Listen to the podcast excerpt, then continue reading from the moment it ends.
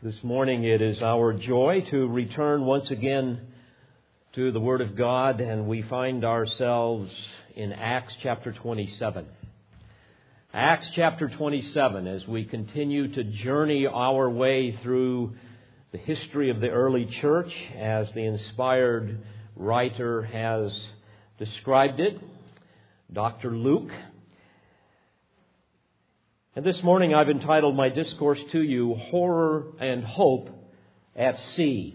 And actually, this will be part one of a two part series.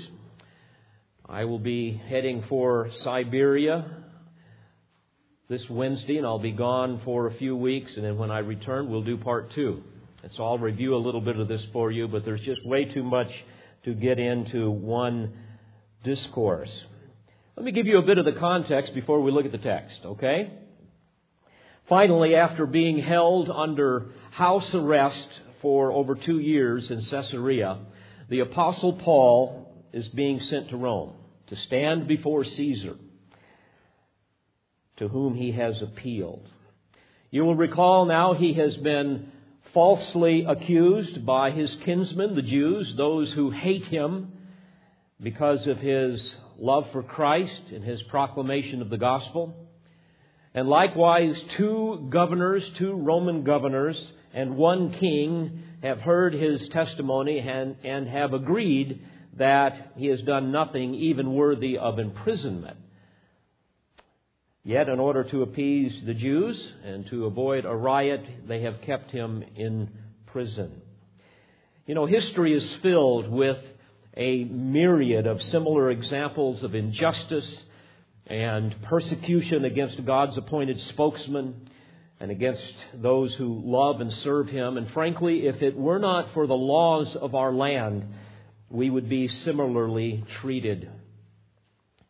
And rapidly, those laws are being replaced to favor those who hate Christ and hate His chosen servants.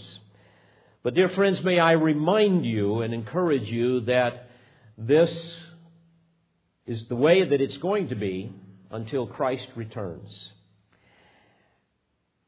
When he returns to snatch away his bride, the church, and then after the tribulation where the wrath of God is poured out upon a wicked world, he is going to establish his promised messianic millennial kingdom on earth and that will precede the eternal kingdom. A time when, according to numerous texts of Scripture, the Lord will restore the faithful remnant of Israel to their land. A time when He will defeat the enemies of Israel and protect them. It will be a time when Israel will enjoy great prosperity of many kinds. In fact, it will be a time when the city of Jerusalem that is now in such disarray will rise to world preeminence, and Israel will literally be the center of world attention. Israel's mission in the kingdom will be to glorify the Lord, and peace will prevail under the rule of the Prince of Peace, our coming Savior. That time when the King of Kings will judge overt sin in his kingdom, and even the Gentiles will be blessed through the channel of faithful Israel. But, dear friends, until that day, there will be no peace. There will be no peace until the Prince of Peace establishes it upon the earth. And in our text this morning, we are going to see four things that I believe the Holy Spirit intends for us to examine and meditate upon. Let me give them to you. They're just kind of a general overview and then I'm going to give you eight points of a little outline that'll just kind of help you go with me through this amazing passage of, of, passage of Scripture. First, we're going to see once again the ravages of sin, the curse upon the earth as it affects men as well as God's creation. The curse of divine judgment that has drastically affected for example, men. And this morning we're going to witness that as we see men who are filled with injustice and ignorance and foolishness and selfishness, recklessness, and violence. We're also going to see that in nature, where we are going to witness the, the unpredictable and frankly unstoppable violence of a storm that will plague 276 sailors, soldiers, passengers, and prisoners and take them to the very gate of death.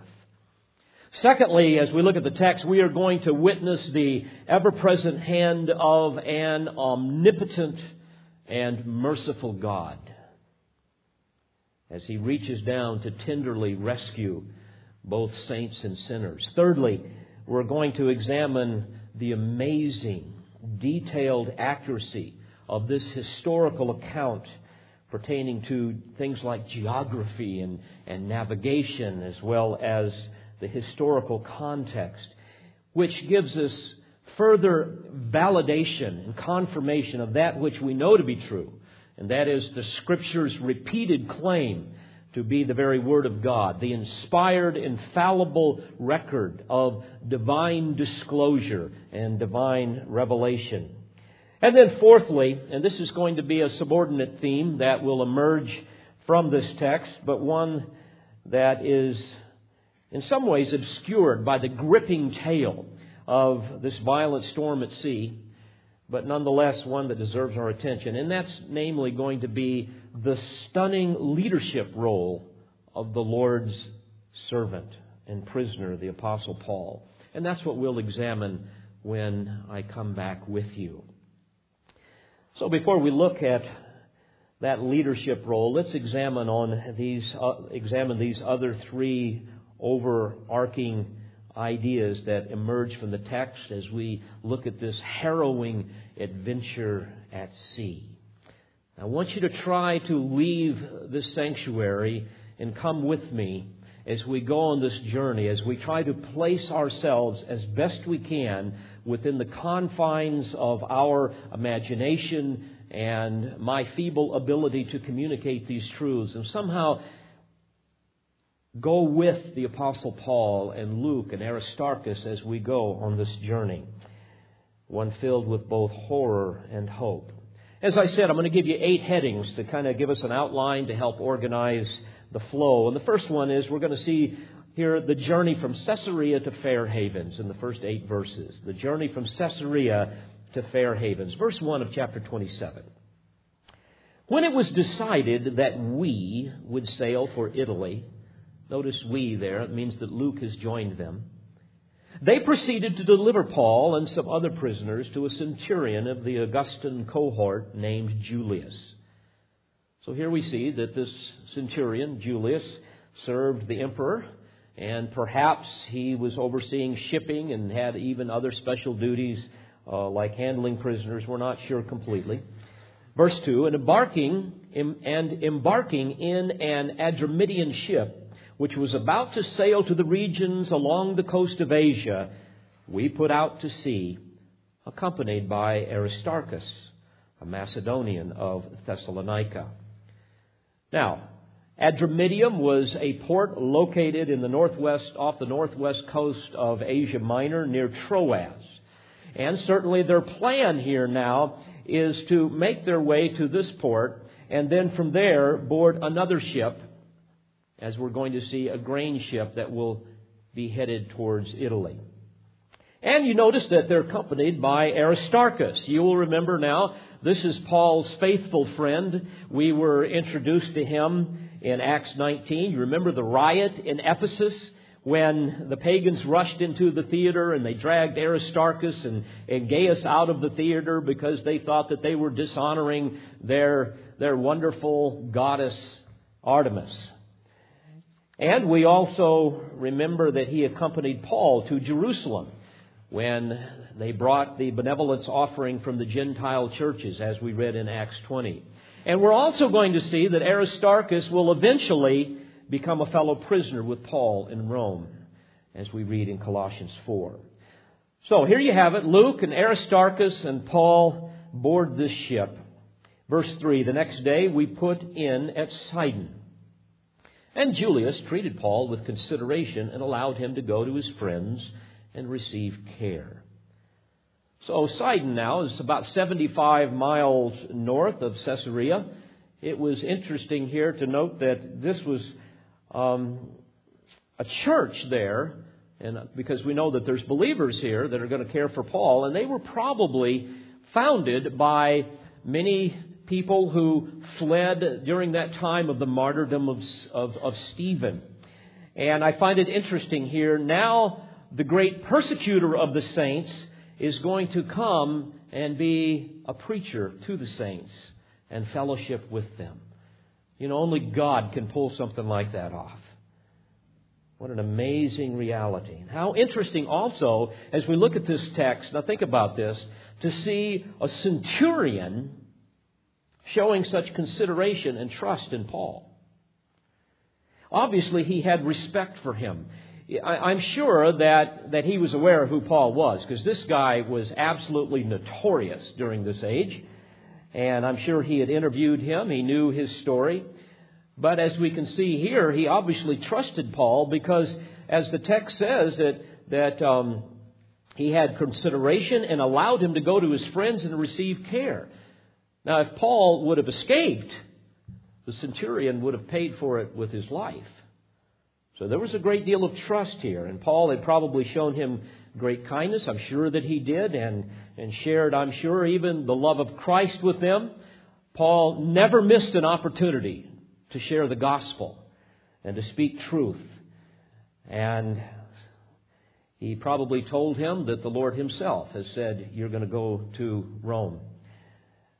And so we see the centurion here letting him go and receive care there at Sidon. We don't know what kind of care it was. They had traveled now some 70 miles. It might have been seasickness. That was always a problem. It's certainly a problem with me when I board some vessel at sea. Maybe he had other physical problems. Maybe he need, needed clothing or other supplies. We don't know. The scripture simply doesn't tell us. But what we do know is that whatever care he needed, God provided through the saints at Sidon. Now, from Sidon, we see they're going to make their way on to Cyprus, verse 4. From there we put out to sea and sailed under the shelter of Cyprus because the winds were contrary. When we had sailed through the sea along the coast of Cilicia and Pamphylia, we landed at Myra in Lycia. So we can see here that their ship now is beginning to struggle in difficult winds.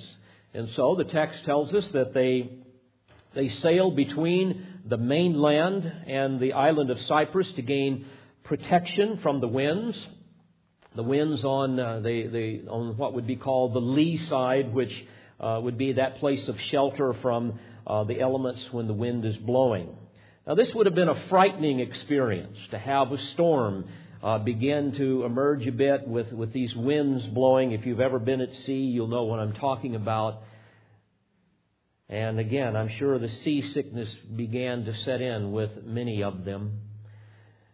And eventually they make their way to one of the major ports of the imperial grain fleet that we are aware of through other historical documents, and that was here at Myra of Lycia. Verse 6 there, the centurion found an Alexandrian ship sailing for Italy, and he put us aboard it. So, this would have been a Roman ship that was part of the imperial fleet, um, one that would be going from or coming from Egypt, ultimately going to Italy. And this may suggest that the centurion was uh, frumentarius, as they were called. This would be an officer uh, in charge of supervising the transport of grain, which, is, which was called frumentum.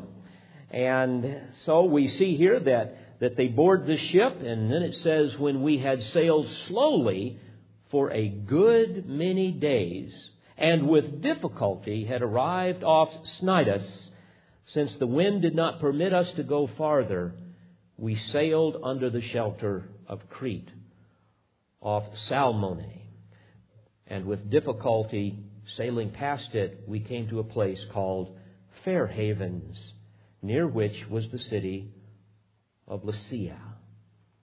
So, because of the strong headwinds, we understand that they were they could no longer go west, and so now they are forced to turn south and go towards the island of Crete. By the way, if you really want uh, to, to get the full impact of this, and I wish I had a big map up here, you really need to read this with a map in front of you. But by the time they entered this bay at Fair Havens, I'm sure most everyone, including even the most seasoned seamen, would have been seriously ill with seasickness because of of the waves and the wind and very exhausted. Yet, as we are going to see, their troubles are just beginning. But there was another problem that they were facing, and that was winter. You must understand from about mid September to mid November, the Mediterranean is a very unsafe place to be. And any travel after that time is basically suicide. Winter storms in the open sea are always exceedingly violent, and unfortunately, Paul's ship now has lost much time because of the winds, and they, there's just no way that they're going to be able to make it to Rome until spring. So they're going to have to find a place to port during the winter. And as we will see, these conditions led to the second little heading that I would give you, and that would be a short sighted decision, verses 9 through 13. Look at verse 9. When considerable time had passed and the voyage was now dangerous, since even the fast was already over, that's, by the way, referring to Yom Kippur, the Day of Atonement, in late September or early October, Paul began to admonish them and said to them, Men, I perceive that the voyage will certainly be with damage and great loss, not only of the cargo and the ship, but also of our lives. But the centurion was more persuaded by the pilot and the captain of the ship than by what was being said by Paul. Because the harbor was not suitable for wintering, and we get an idea here that it would have left them too exposed to the violent winds. So, because of that, the majority reached a decision to put out to sea from there. If somehow they could reach Phoenix, the harbor of Crete, facing southwest and northwest, and spend the winter there. Now, I find this intriguing as I look at the text to understand, and we're going to see that there's 276 passengers on board, to understand here that Paul has repeated access to the centurion the ultimate person here in charge, and he is allowed to voice his opinion. Notice that the text says that um, that the captain of the ship and that by what was being said by Paul, the idea that he's repeatedly warning them here. Think of all the powerful ranking members of that ship. I mean, you, you, have got the, the pilot, you, you've got the, the captain, you've got uh, the, the, the, the sailors and the commanders there, and yet a prisoner is given a voice. Isn't that a, a remarkable thing to note? But certainly he was no ordinary prisoner. And the centurion rightly discerned that. This, combined with the freedoms that he was given on shore, betray, I believe, a unique bond that had already developed between the Apostle Paul and Julius. Now remember, too, Paul was an experienced traveler. He knew what he was talking about. We know that he has traversed these waters before. In fact, he has survived three shipwrecks, according to 2 Corinthians 11, verse 25. So he knew full well the folly of traversing the treacherous seas there in the Mediterranean during this season of the year. But in the providence of God, he is overruled. And of course, Paul never really cared much for a democracy, so to speak. He spoke what he knew to be true, and he was overruled now, and they decide to risk traveling what will be about another 40 miles around the western side of Crete, and hopefully to get to the port of Phoenix. Just to offer another note, I find it interesting here when you think about it. Since Paul had been assured by the Lord himself that he was going to go to Rome, you would kind of think that maybe he would be a little bit more daring. It's like, yeah, let's go for it. You know, I know I'm going to make it to Rome anyway, so you know, you know, we will be all right. Moreover, he knew that he had powers that God had given him to perform signs and wonders, and he could have thought to himself, you know, if we do get in a little trouble, maybe by the power of God I can do something to preserve us, to save myself and others. But of course, Paul would never presume upon the grace of God, of a sovereign God. And I believe as you think about this, that his caution was motivated by his love for his fellow companions and the others on the ship. He was more concerned for others than he was for himself. I'm sure that Paul had been witnessing to everybody that got near him. And certainly Julius trusted him. And then he had his beloved brothers there with him, Luke and Aristarchus. And keep in mind now, God has not yet made any guarantee to Paul for the safety of the others on the ship. Paul knew he was going to make it to Rome, but he, God had not said so as everybody else.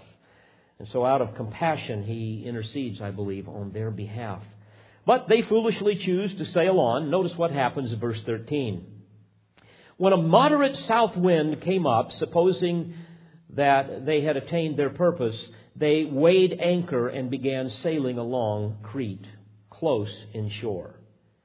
So, at first, we see that the winds seem to be in their favor, confirm, confirming, therefore, the wisdom of their choice to proceed. But soon they discover the folly of their judgment. And this brings us to our third heading that is, of a sudden storm and loss of hope in verses 14 through 20. Verse 14 But before very long, there rushed down from the land a violent wind called Euraquilo. Now, this is a hybrid term. It comes from um, a Greek word, euros, that means east wind, combined with a Latin word, a Latin term, aquilo, which is north wind. And so this was a ferocious wind that literally came off of the mountains of Lebanon and blew cold air down on to the Mediterranean Sea. This, dear friends, was Paul's worst nightmare. And it would prove to be the same for everyone on board. Because now this made it utterly impossible to turn the ship northward toward Phoenix. Verse 15 And when the ship was caught in it and could not face the wind, we gave way to it and let ourselves be driven along running under the shelter of a small island called Clauda. 20, that would be about 25 miles off of Crete. And it says, We were scarcely able to get the ship's boat under control. Now imagine, suddenly, literally, in uh, the scope of a few minutes, they find themselves utterly abandoned to the mercy of the sea. What a terrifying experience. I can imagine how panic began to grip the hearts of those on board. We see a reference here in verse 16 to the ship's boat. That would be the dinghy, or sometimes called a skiff, that would be towed behind the, the ship. It would be a, a small boat, kind of a, a lifeboat at times, a shuttle boat going from the ship to the shore, and also a boat that would be used to make repairs on the ship. But it's now being kind of towed along, and, and I'm sure as we read the text here, we get the idea that it's, it's, it's basically almost submerged. It's just kind of dragging back there under the weight of the violent sea. And it says here, we were scarcely able to, um, to get the ship's boat under control. And it indicates here with the word we that Luke and Aristarchus and Paul himself, everybody, is trying to pull this boat in. They're trying to hoist this thing uh, up onto the ship's deck. Can you imagine the enormous weight of that boat trying to get it out of the water as the ship ebbs to and fro under the weight of the wind and the waves? Verse 17 After they had hoisted it up, they used supporting cables in undergirding the ship. Now, this is a procedure that is sometimes called frapping, or it was in those days. You must understand that the hull of the ship was, was made of tongue and groove boards, large boards that were sealed with pitch. And the constant pounding of, of these fierce waves against that hull, by the way, inside of that hull would have been the colossal amount of cargo weight of all of the wheat. And so this, this massive force of the weight of the ship against the weight of the waves would eventually loosen those boards. And so they would, they would use this procedure called frapping. And this is where they would just literally take enormous ropes and wrap around under the hull of the ship, bring them up the other side, and then winch them together in such a way as to give additional support. Now, I might add, as you think about what is going on here and the violence of this storm, it's a miracle that no one has been swept overboard. There's been no loss of life here, especially in such a dangerous maneuver. No one has been crushed under the shifting weight of the cargo or broken rigging. There's no hypothermia, despite being soaked for days now with the waters of the sea. I'm sure they were chilled to the bone. But there was yet another grave danger. Notice in verse 17 it says, And fearing that they might run aground on the shallows of Syrtis, they let down the sea anchor, and in this way let themselves be driven along. Now, this reference to Syrtis, sometimes called the Syrtis Sands, and that was a shallow, kind of underwater plateau just off the African coast west of Cyrene. This was a place that was filled with sandbars and jagged reefs. It was a veritable graveyard for ships. It was also a place where many thousands of people have, over history, lost their lives as their ships run aground in this particular area. And then the waves, especially in a storm, would take you with their enormous weight and push you down and smash you against the jagged rocks below. So, fearing that they might be blown into this death trap, they obviously struck sail or they, they took down the sail and of course, it would be impossible to fight such winds. Such winds would, would tear a sail all to pieces and even splinter the mast. It could even help to capsize the ship. But they also, it says, let down the sea anchor, and in this way let themselves be driven along. Now, we're not completely sure what the sea anchor was, but we are quite certain from other historical accounts of, of uh, seamen of those days that it wasn't like you know, some big anchor like we would think of that would go down and grab hold of the bottom of the sea. Because you stop and think about that. If you were to do that and that thing were to grab hard and fast, it would tear off a part of the boat or might spin the boat around in such a way as to cause it to capsize. But rather, what we believe this was, was some kind of, of a device similar to what we might call a canvas parachute that would be thrown over the side and it would fill up with water and serve as kind of a brake to slow down the ship. Verse 18 The next day, as we were being violently storm tossed, they began to jettison the cargo. And on the third day, they threw the ship's tackle overboard with their own hands. Now, beloved, think with me. Imagine being seasick and soaked. You're fatigued from days of no food. Your body is now weak and basically useless.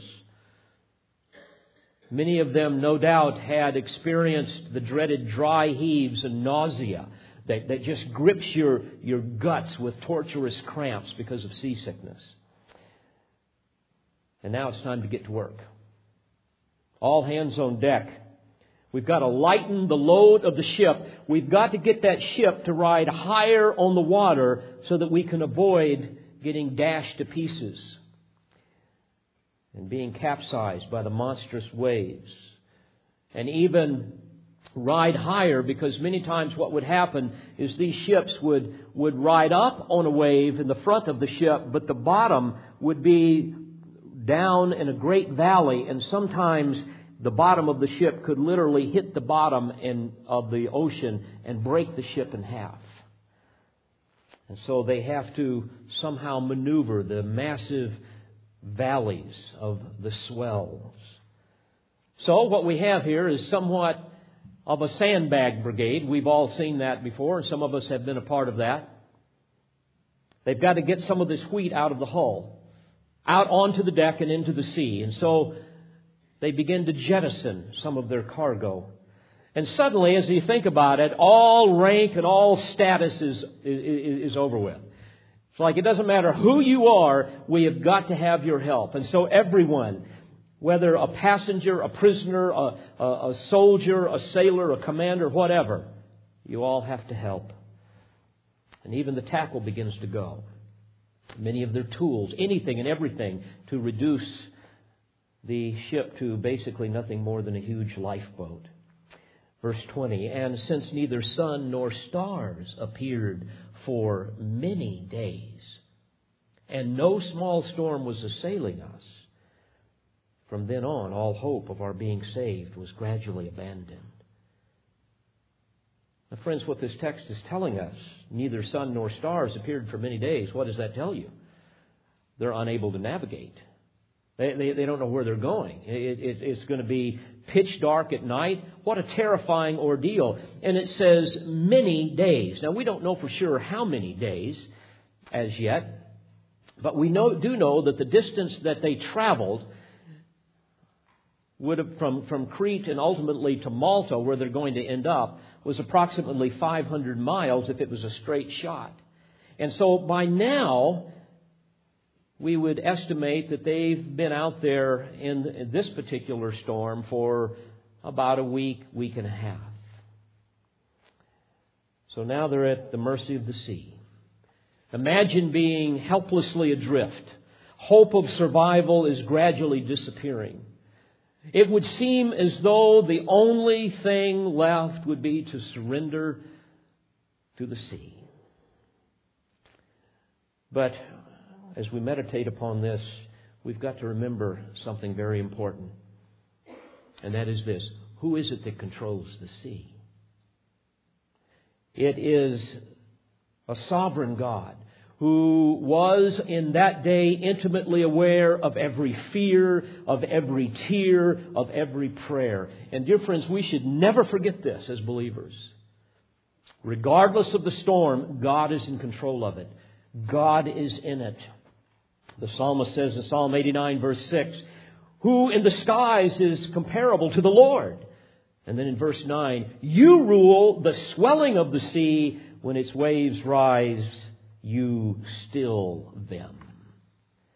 And also in Psalm 93, verse 4, more than the sounds of many waters, than the mighty breakers of the sea, the Lord on high is mighty. And how thankful we are for those amazing truths. So we come to a fourth heading here in verses 21 through 26, and that is the angelic visitation and hope restored. Verse 21. When they had gone a long time without food, let me stop there. You see, it's impossible to cook when your ship is being tossed around like a, like a little toy. Plus, people don't have an appetite. When they had gone a long time without food, then Paul stood up in their midst and said, Men, you ought to have followed my advice and not to have set sail from Crete and incurred this damage and loss. Now, let me pause here. I don't believe for one minute that Paul was trying to stick a feather in his hat, that he was trying to give them a hearty, I told you so. But rather, what he was trying to do is remind them of what has happened, what has transpired with respect to his discernment and his former advice, so that there would be credibility to the statement that he's about to make in verse 22, where he says, Yet now I urge you to keep up your courage, for there will be no loss of life among you, but only of the ship. For this very night, an angel of the God to whom I belong and whom I serve stood before me, saying, do not be afraid, Paul. You must stand before Caesar, and behold, God has granted you all those who are sailing with you. Isn't it interesting? It's remarkable to me to think now, as we see here, the whole ship is listening to Paul. It's as though Paul is in charge. What an amazing thing. He's now offering hope to the hopeless. Moreover, here we witness, dear friends, the, the umbrella of divine mercy that protects even the ungodly whenever they are in close proximity to the godly. I shudder to think, for example, what will happen to this nation once the church is removed. When there's no more salt to preserve. When there is no more light to shine forth and give truth. And all that will be left will be the decay of demonic deception and darkness and debauchery. So he says, therefore, keep up your courage, men, for I believe that God, I believe, I, for I believe God that it will turn out exactly as I have been told. I love that phrase, don't you? I believe God that it will turn out exactly as I have been told. I just love that phrase, and we can apply that to so many things. Whatever God has said, we can take it to the bank. I believe that. Paul believed that. But we must run aground on an island, on a certain island. So, in other words, we're going to be saved here, but we're going to run aground. And as always, don't you see here that divine revelation produces confidence and hope? And that's what gives people courage. There is no hope apart from the Word of God. Indeed, the Word is a lamp unto our feet and a light unto our path. And obviously, here we must understand that a God of grace was preparing the hearts of those that had been placed in this vessel, preparing them to understand more fully who He was and the Christ that He offers to them as Savior and Lord. And no doubt some, maybe many of them, the text doesn't tell us, but maybe many of them came to a saving knowledge of Christ. I want to be great to be in heaven someday and to meet some of those who came to Christ as a result of this storm. A fifth heading now selfishness and the rejection of truth, here in verse 27 through 29. Let me read this and make some comments to you. But when the 14th night, now can you imagine that? The 14th night had come. As we were being driven about in the Adriatic Sea, by the way, that was uh, the Sea of Adria. It was a reference uh, in those days to the, the south central part of the Mediterranean Sea. As we were driven, driven about in the Adriatic Sea, about midnight, the sailors began to surmise that they were approaching some land. Now, let me pause here for, for a moment. At midnight, okay, it, it, it's pitch black. Other people are trying to somehow hang on and get some get get some rest, and they're they're exhausted. But these sailors now are going to surmise that maybe they were approaching some land. So look what begins to happen here. And they took soundings and found it to be 20 fathoms. That would be about 120 feet. And a little farther on, they took another sounding and found it to be 15 fathoms, which would be 90 feet. So, in other words, they're getting closer to, to some shoreline. Now, look at verse 29. And fearing that we might run aground somewhere on the rocks, they cast four anchors from the stern and wished for daybreak. And as the sailors were trying to escape from the ship, and had let down the ship's boat into the sea on the pretense of intending to lay out anchors from the bow, from the bow, Paul said to the centurion and to the soldiers, Unless these men remain in the ship, you yourselves cannot be saved. Then the soldiers cut away the ropes of the ship's boat and let it fall away. So here's what's going on. These sailors now in the middle of the night are thinking, you know what? This ship is about to be dashed to pieces. We better get out of here while the getting's good. There's only one boat. You know, let's take advantage of it here. And under the pretense of going out and doing some more work here, uh, laying out anchors from the bow of the ship, we see them preparing to escape. And somehow, in the providence of God, we, we don't know from Scripture here, somehow Paul was vigilant. He saw what was going on, and he blew the whistle. You see, you must understand that, that the selfish, um, treacherous, uh, perfidious actions of, of these sailors would have jeopardized everyone because the ship really needed these men to help because they were the only ones that could really cause the ship to function as it should. And as I think about it, every man who rejects the revelation of God as these men did are somehow convinced that they have a better plan. Think about that. I mean, now the Apostle Paul has come up and said, here's what God has said. The ship's going to run aground, but we're all going to be saved. And in their minds, they're thinking, I don't buy it. I've got a better plan. I'm going to pretend like we're doing a few things. We're going to slip down in the ship and we're going to get out of here and let the rest of them perish. You know, everybody's convinced that they have a better plan than God's plan. One in which they are in control, not God. But by God's grace, we see that their plan was thwarted, and this was such an act of mercy ultimately saving not only the lives of those, of, of, of those sailors, those selfish sailors, and giving them another opportunity to believe and be saved from their sins, but also a merciful God that would protect the rest of them. A sixth heading as we move along encouragement in the face of shipwreck, beginning in verse 33. And until the day was about to dawn, Paul was encouraging them all to take some food, saying, Today is the 14th day that you have been constantly watching and going without eating, having taken nothing. Can you imagine that? Verse 34 Therefore, I encourage you to take some food, for this is for your preservation. For not a hair from the head of any of you shall perish. And having said this, he took bread and gave thanks to God in the presence of all and he broke it and began to eat. And all of them were encouraged. Isn't that great? All of them were encouraged. And they themselves also took food. And all of us in the ship were 276 persons. And when they had eaten enough, they began to lighten the ship by throwing out the wheat into the sea.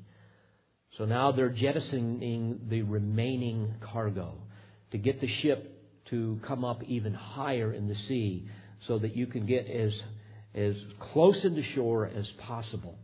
They, they, they've cut the ship's boat away, the dinghy. They, they didn't want to have any further temptation here, so let's just get rid of this thing. And we're going to trust what this God has said to this man, Paul. And then our seventh little heading here is the shipwreck itself beginning in verse 39. And when the day came, they could not recognize the land, but they did observe a certain bay with a beach, and they resolved to drive the ship onto it if they could. And casting off the anchors, they left them in the sea, while at the same time they were loosening the ropes of the rudders and hoisting the foresail to the wind. They were heading for the beach. In other words, let's get of anything that would encumber us. Let's put up the sails and let the wind just drive us right up on the shore. Verse 41 But striking a reef where two seas met, they ran the vessel aground, and the prow stuck fast and remained immovable. But the stern began to be broken up by the force of the waters. Can you imagine that now? Suddenly, the front of the ship is dug in. It is, it is, it is taking on water. It is hard and fast, and the waves are literally tearing up the rest of the boat. What does that tell you? You better get off, and you better get off quick. And then finally, our eighth little heading here safe at last, the promise fulfilled, beginning in verse 42. And the soldiers' plan was to kill the prisoners, that none of them should swim away and escape. But the centurion wanting to bring Paul safely through, kept them from their intention and commanded that those who could swim should jump overboard first and get to land. And the rest should follow, some on planks and others on various things from the ship. And thus it happened that they all were brought safely to land. You see, the soldiers were afraid that some of the prisoners might escape and then they would pay for that with their own lives. But once again, we see in the providence of God, He moves upon this man who may have been a believer by now. We don't know, but probably was not. And he, for the sake of Paul, said, We're not going to do that. So it's kind of every man for himself. In his classic work, The Voyage and Shipwreck of St. Paul, the 19th century British yachtsman, a man by the name of James Smith, confirmed the accuracy of this account. And he gives further testimony, therefore, to the infallibility of the Word of God. And F. F. Bruce, a great theologian, records some of Smith's detailed study. And I want to give you a portion of it here. Quote, Smith relates, Bruce tells us, how he made careful inquiries of experienced Mediterranean navigators in order to ascertain the mean rate of drift of a ship of this kind laid to in such a gale. The conclusion which he reached was a mean drift of about 36 miles in 24 hours. So, in other words, in 24 hours, they're going to move about 36 miles. He went on to say the soundings recorded in verse 28 indicate that the ship was passing Cora, a point off the east coast of Malta, on her way into St. Paul's Bay. But, according now to um, James Smith, the distance from Clauda to the point of Cora is 476.6 miles, which, at the rate as deduced from the information, would take exactly 13 days, 1 hour, and 21 minutes. End quote. Bruce went on to say, quoting Smith, the coincidence of the actual bearing of St. Paul's Bay from Clauda and the direction in which a ship must have driven in order to avoid the Syrtis, remember the Syrtis sands, is, if possible, still more striking than that of the time actually consumed and the calculated time, end quote.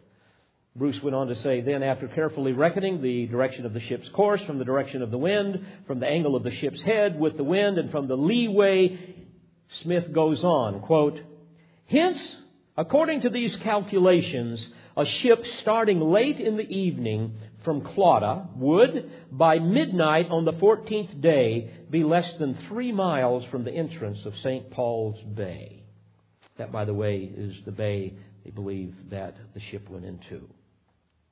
I admit, Smith went on to say, that a coincidence so very close as this is to a certain extent accidental, but it is an accident which could not have happened had there been any inaccuracy on the part of the author of the narrative with regard to the numerous incidents upon which the calculations are founded, or had the ship been wrecked anywhere but at Malta for there is no other place agreeing either in name or description within the limits to which we are tied down by calculations founded upon the narrative. End quote.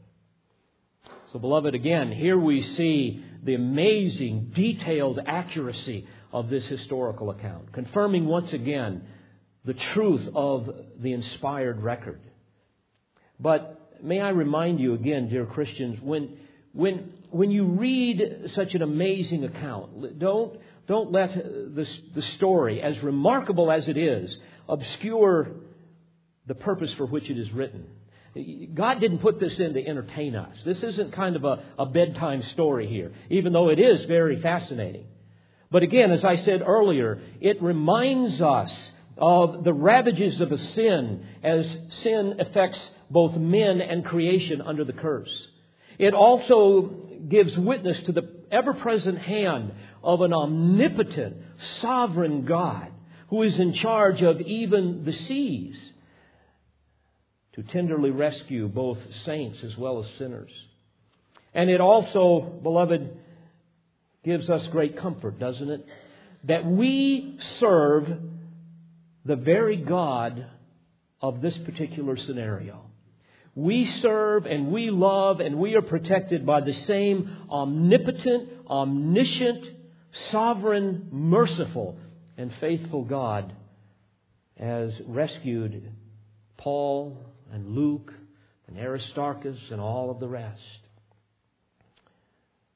And He is the one that will continue to do the same for us according to His will. I know many of you have read my father's story that gives testimony to his shipwreck at sea for those four and a half days after his ship was sunk, the USS Indianapolis in World War II, and certainly he can give testimony to this very thing that God is even in control of that which occurs in the sea.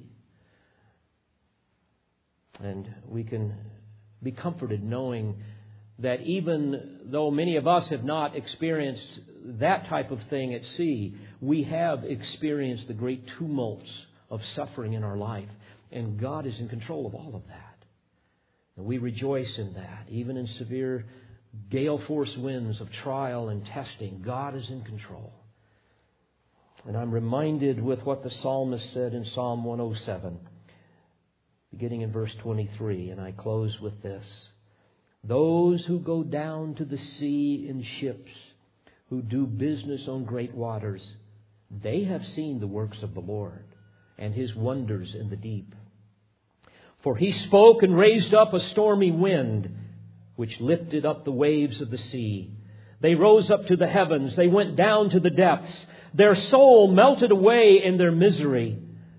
They reeled and staggered like a drunken man and were at their wits' end. Then they cried to the Lord in their trouble, and He brought them out of their distresses. He caused the storm to be still, so that the waves of the sea were hushed. Then they were glad because they were quiet. So He guided them to their desired haven. Let them give thanks to the Lord for His loving kindness and for His wonders to the sons of men. Let them extol him also in the congregation of the people and praise him at the seat of the elders. Let's bow our heads in prayer. Father, thank you for the challenge that we receive from your word. Even as we think about what you did in this, in this incredible ordeal at sea, we praise you for being a sovereign God an almighty God, an omniscient God, one that works all things after the counsel of your will. Lord, I pray that these great truths will remain with us in the gale force winds that we will experience as we live out our lives.